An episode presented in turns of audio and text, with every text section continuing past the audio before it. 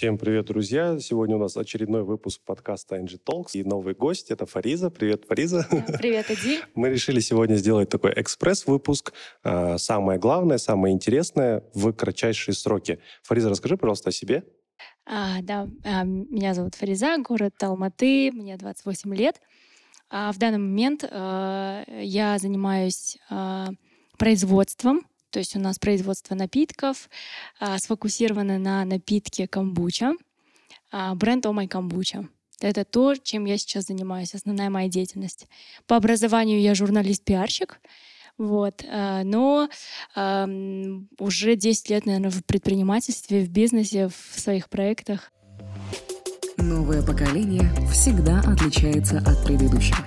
Иногда его сложно понять, но важно то, что яркие представители нового поколения мыслят вне рамок. Они живут в более глобализированном и технологичном мире, понять правила игры которого является целью нашего подкаста. Да, на самом деле мы э, поэтому мы тебя пригласили поговорить о производстве, о здоровом питании, так как у нас проект в какой-то степени профориентационный, чтобы дети могли услышать, что такое вообще, ну, производить какую-либо продукцию. Поэтому давай, что такое камбуча?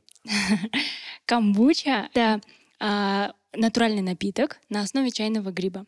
Помните, в детстве делали а, бабушки в трехлитровых банках, а, делали такой настой чая, и самое интересное то, что новое поколение это не помнит. То есть я сама тоже не знаю этот э, напиток именно э, как в банке. Угу.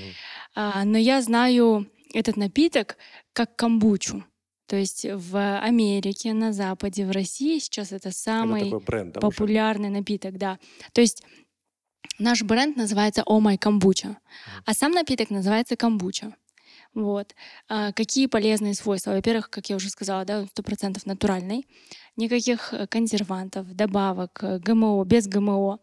А, и имеет очень много полезных свойств. А, во-первых, нормализует пищеварение, имеет а, обезболивающий эффект, а, противовоспалительный эффект. То есть на самом деле реально такой чудо-напиток. Mm. А, а, где-то... такой, который да, был в фильме да, у да, да. и Беликса. На самом деле история напитка начинается после еще Первой мировой войны, когда японцы попали в плен а, в советское время, ну, то есть после Первой мировой войны. А, так, все, историю обрезаем. Просто, да, суть в том, что после Первой мировой войны, когда японцы попали в плен, а, так этот напиток вообще попал на территорию э, Советского Союза, на территорию СНГ.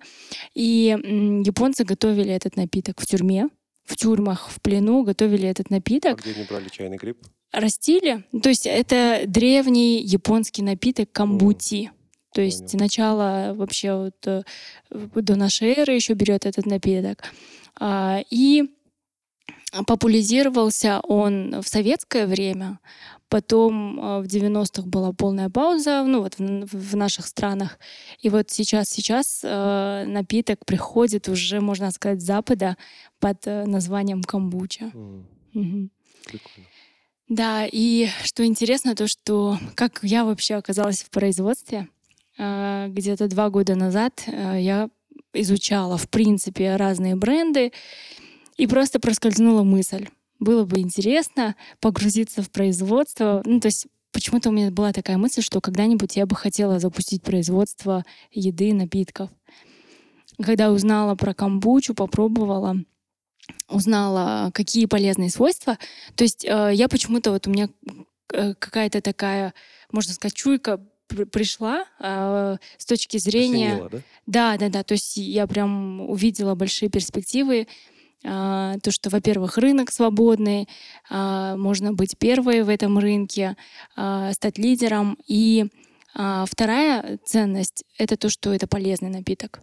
То есть, То есть и польза есть определенная, да, и при да, этом да. бизнес-проект интересный, там рынок свобод, голубой океан, да, своего рода. Да.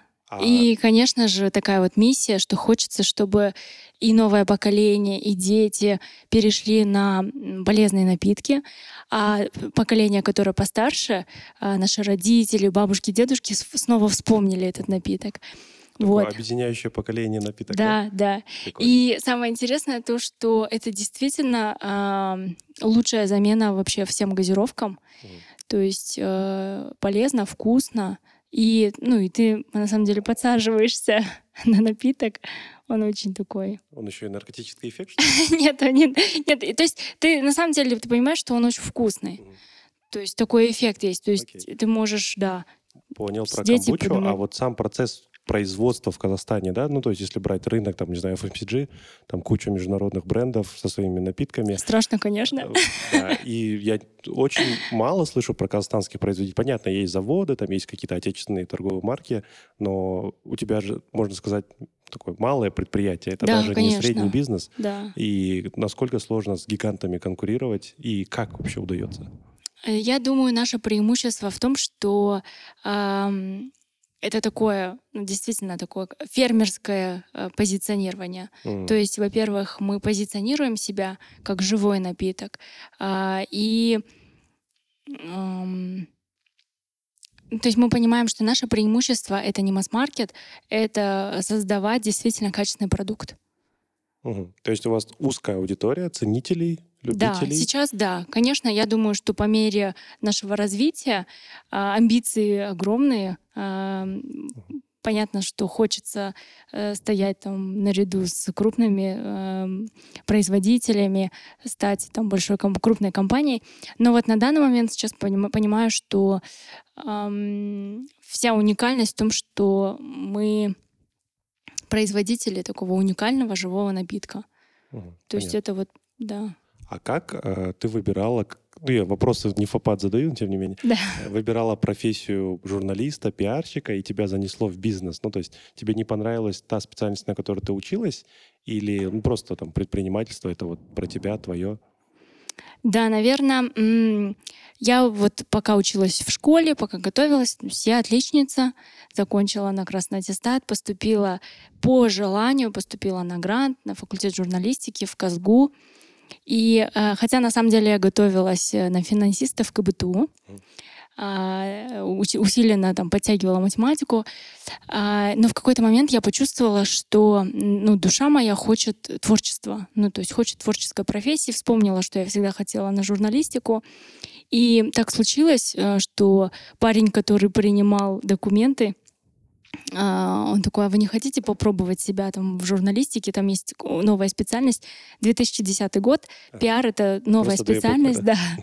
Новая специальность, новое направление. Это будет первый поток. Впервые в Казахстане такая специальность. Я, конечно же, зацепилась. Вообще, я сейчас поняла, что вот 10 лет прошло, я по натуре, наверное, такой новатор. Мне нужно везде, где еще все непонятно, все самое первое. Вот. А, э, Создавать эти рынки. А, И мне рассказали про эту специальность, я, я просто почувствовала, что это да, это то, что я бы хотела. Поступила э, на грант, э, и уже там на первом-втором курсе я поняла, что в принципе очень много свободного времени. То есть э, да, интересные уроки, э, да, мне еще нравится, что ну вот на тот момент именно на нашей специальности преподаватели, они были с современным взглядом. Они постоянно приглашали а, разных предпринимателей, а, специалистов, а, пиарщиков, и мы постоянно учились. То есть у нас очень много было мастер-классов. И как только я почувствовала, что много свободного времени, понятно, что я постоянно думала так, чем-то нужно заниматься параллельно, просто так сидеть на лекциях, это все прикольно, но хочется набираться опыта. Вот. И тоже так сложилось, что мне предложили стать главным редактором э, в студенческом журнале. Страшно, непонятно. Э, я там боялась, что я еще совсем не журналист, какой еще главный редактор.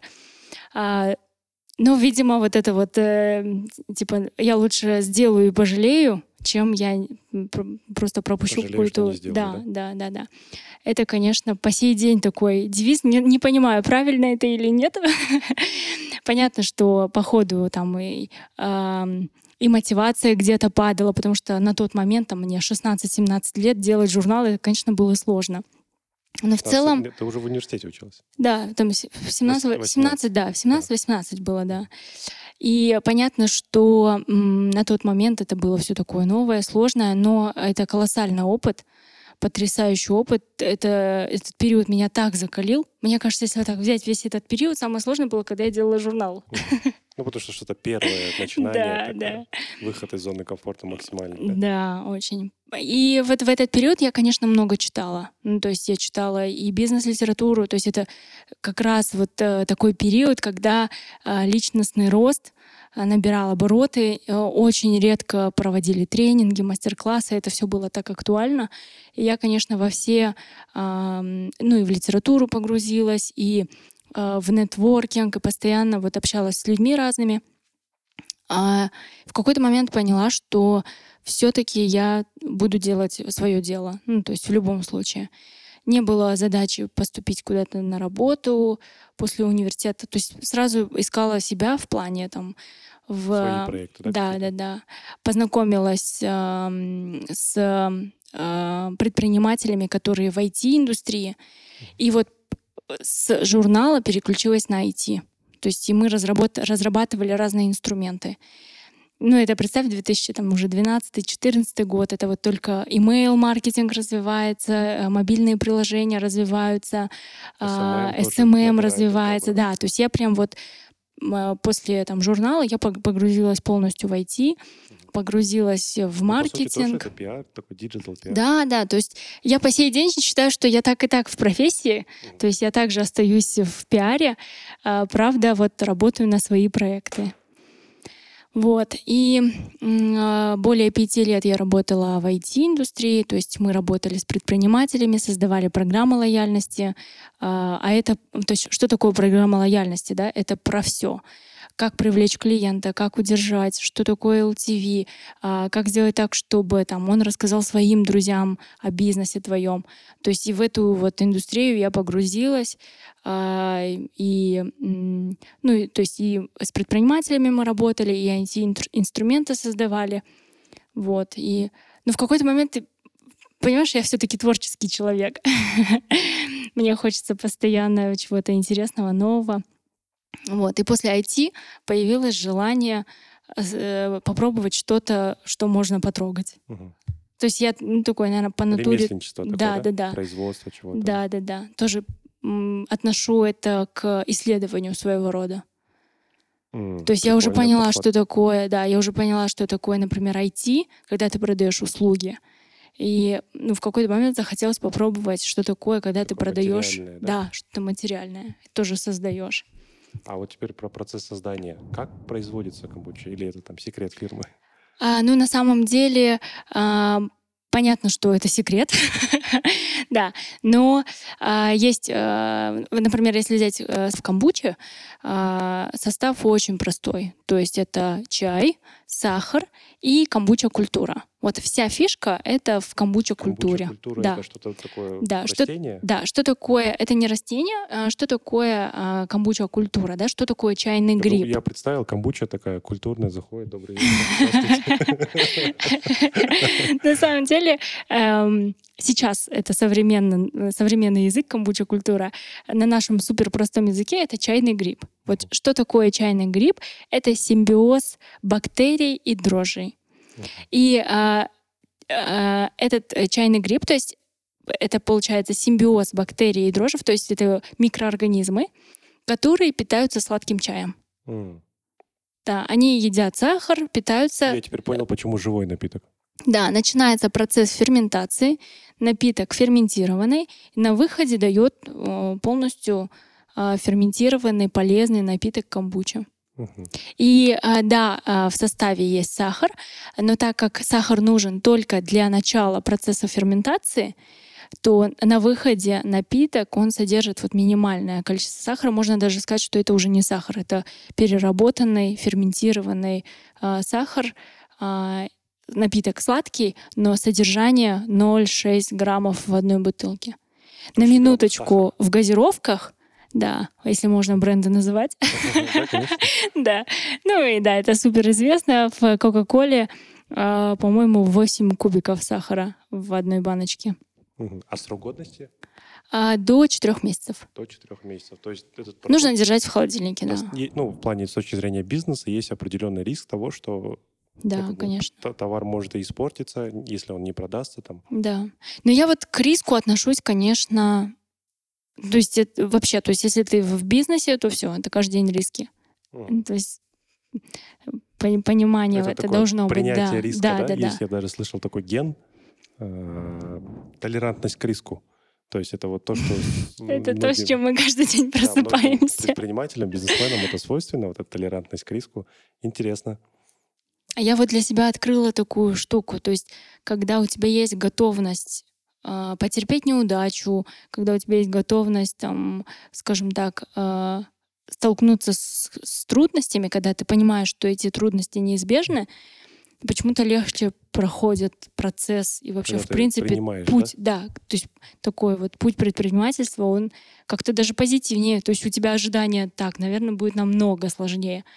А в жизни, может быть, это не так сложно, как ты ожидал. Ну вот у нас все спикеры приходят и советуют э, ребятам, там, слушателям быть предпринимателями, там, пробовать что-то свое.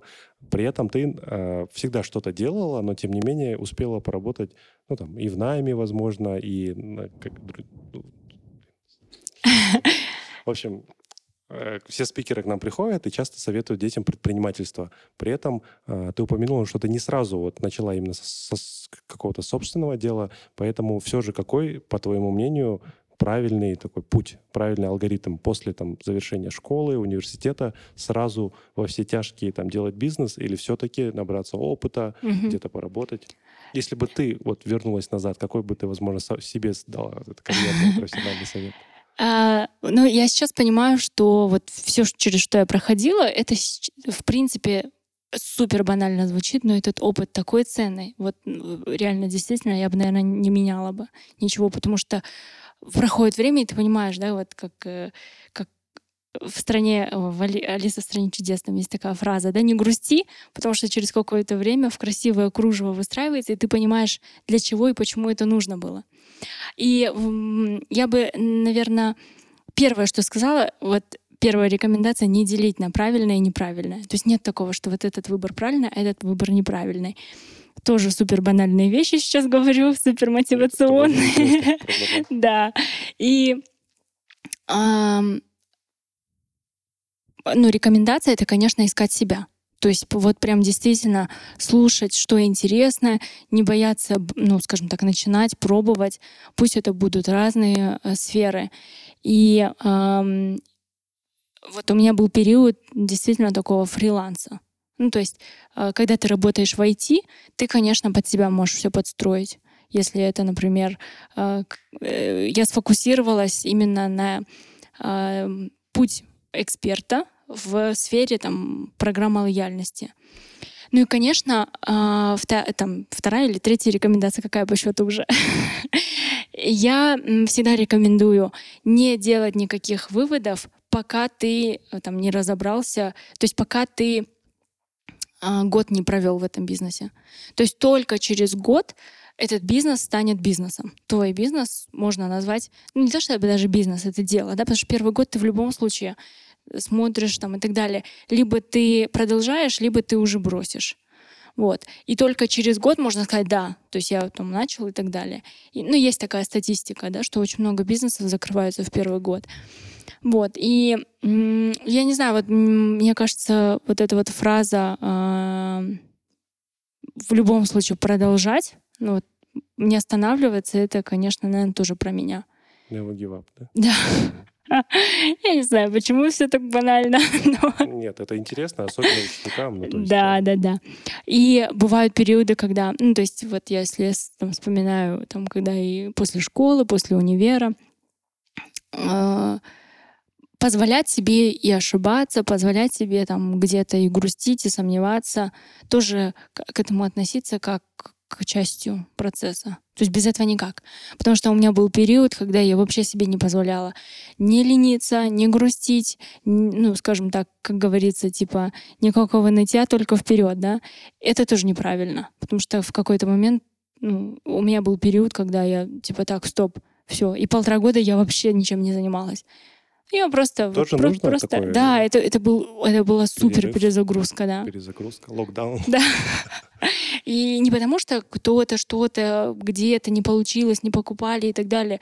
Нет, я просто сама себе как будто бы не разрешала этого перерыва или какого-то отдыха или каких-то неудач. А потом через какое-то время ты понимаешь, что иногда это тоже очень эффективно. Там, я не знаю, под пледом зарыться с книгой или без книги, без разницы. Это тоже может быть эффективно. Конечно. Это, наверное, задел для будущей да, эффективности, да, да еще? Да. Классно. Ну, я думаю, пока на этом мы остановимся. Спасибо большое нашему спикеру. А, слушайте наш подкаст. Круто. Стараться приглашать еще более интересных и крутых гостей. Всем спасибо, всем пока.